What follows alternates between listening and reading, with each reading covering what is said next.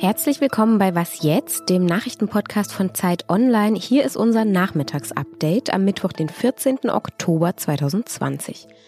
Mein Name ist Simon Gaul und ich spreche heute über die Grippe, über die neuen Corona-Maßnahmen natürlich und über den Beginn einer voll digitalen Frankfurter Buchmesse.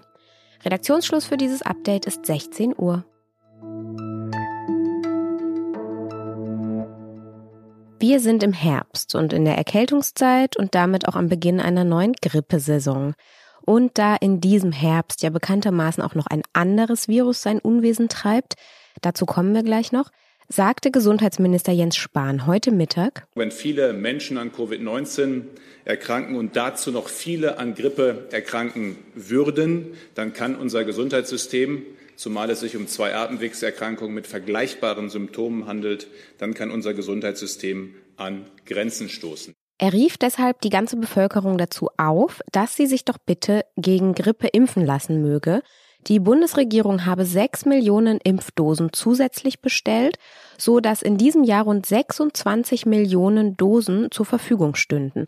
Das sind fast doppelt so viele, wie im letzten Jahr überhaupt verimpft wurden. Das waren nämlich 13 Millionen Impfungen, obwohl sogar fast 20 Millionen verfügbar gewesen wären.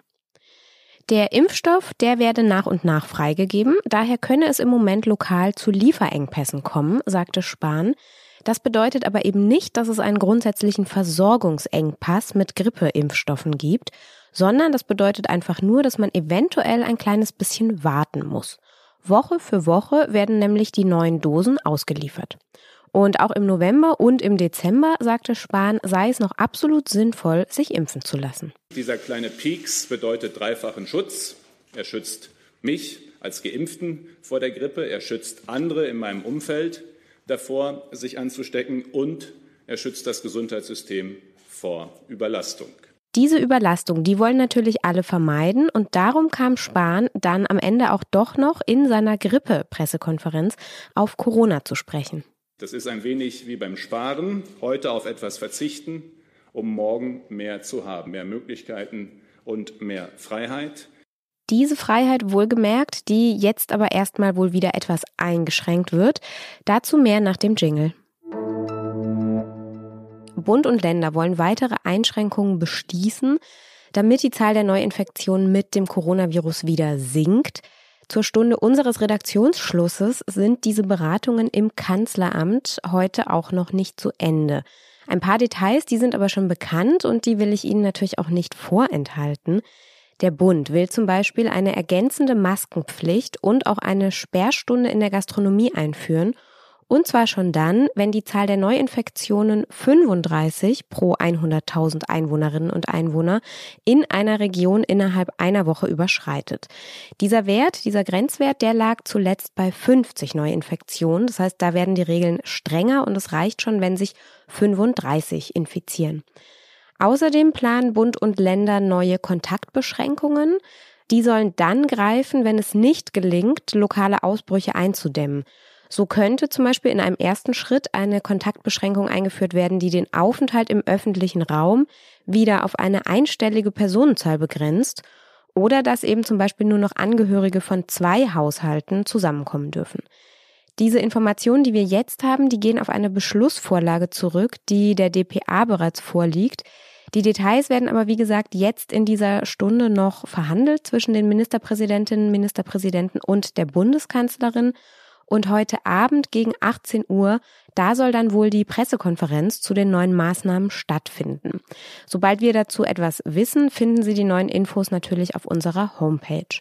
Und vermutlich werden diese Maßnahmen dann auch wieder kritisiert und diskutiert werden. Jedenfalls hat der linken Fraktionschef Dietmar Bartsch bereits angekündigt, dass er fordert, dass auch der Bundestag in die Corona-Maßnahmen eingebunden werden soll, dass diese Maßnahmen also nicht mehr nur verkündet, sondern auch das Parlament wieder aktiver beteiligt wird. Hier nochmal ein leider ebenfalls wiederkehrendes Thema. Es gab schon wieder einen Fall von menschenverachtender Kommunikation in einer polizeiinternen Chatgruppe.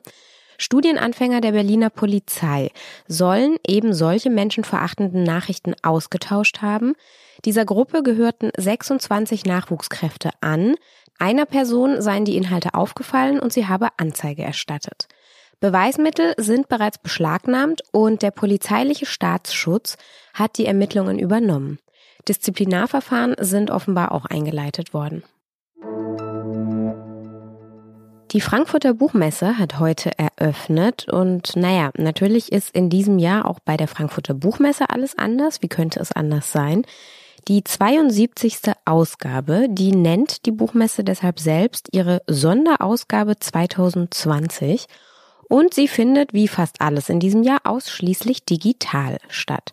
Das Veranstaltungsprogramm in der Festhalle, das war noch so der letzte Rest reale Buchmesse. Der wurde aber am Montag dann auch gekippt. Die Lesungen und Diskussionen dort, die finden jetzt auch ohne Publikum statt. Alles nur im Internet, aber dafür kann man eben auch von überall aus zugucken. Live erleben kann man einige Autorinnen und Autoren dann aber bis zum Sonntag doch immerhin bei kleinen Veranstaltungen in der Innenstadt. Die finden statt im Rahmen von Bookfest City und Open Books.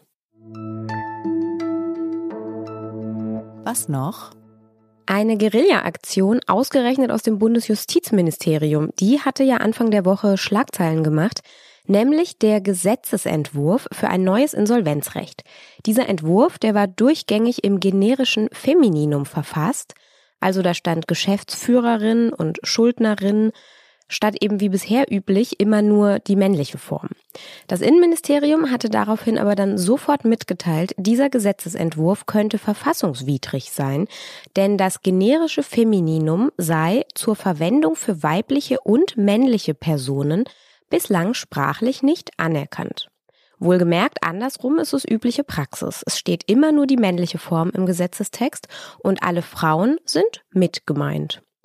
Jetzt hat dieser Entwurf also das Kabinett passiert, allerdings in der bisher üblichen, also männlichen Form. Und in seiner Mitteilung zum Kabinettsbeschluss, da ging das Justizministerium mit keinem Wort auf diese Änderungen ein. Ich hoffe jetzt einfach mal, da kommt noch irgendwas hinterher, denn die Aktion an sich, die fand ich ziemlich toll, muss ich sagen. Diesen Ausgang so sang- und klanglos jetzt, naja, den finde ich eher nicht so glücklich. Was jetzt ist dann für heute wieder zu Ende. Morgen früh begrüßt sie Fabian Scheler mit einer neuen Folge und bis dahin können Sie uns ja schreiben, vielleicht auch, was Sie zu Gesetzestexten in weiblicher Form denken oder so. Die Adresse wasjetzt.zeit.de. Danke fürs Zuhören und einen schönen Abend.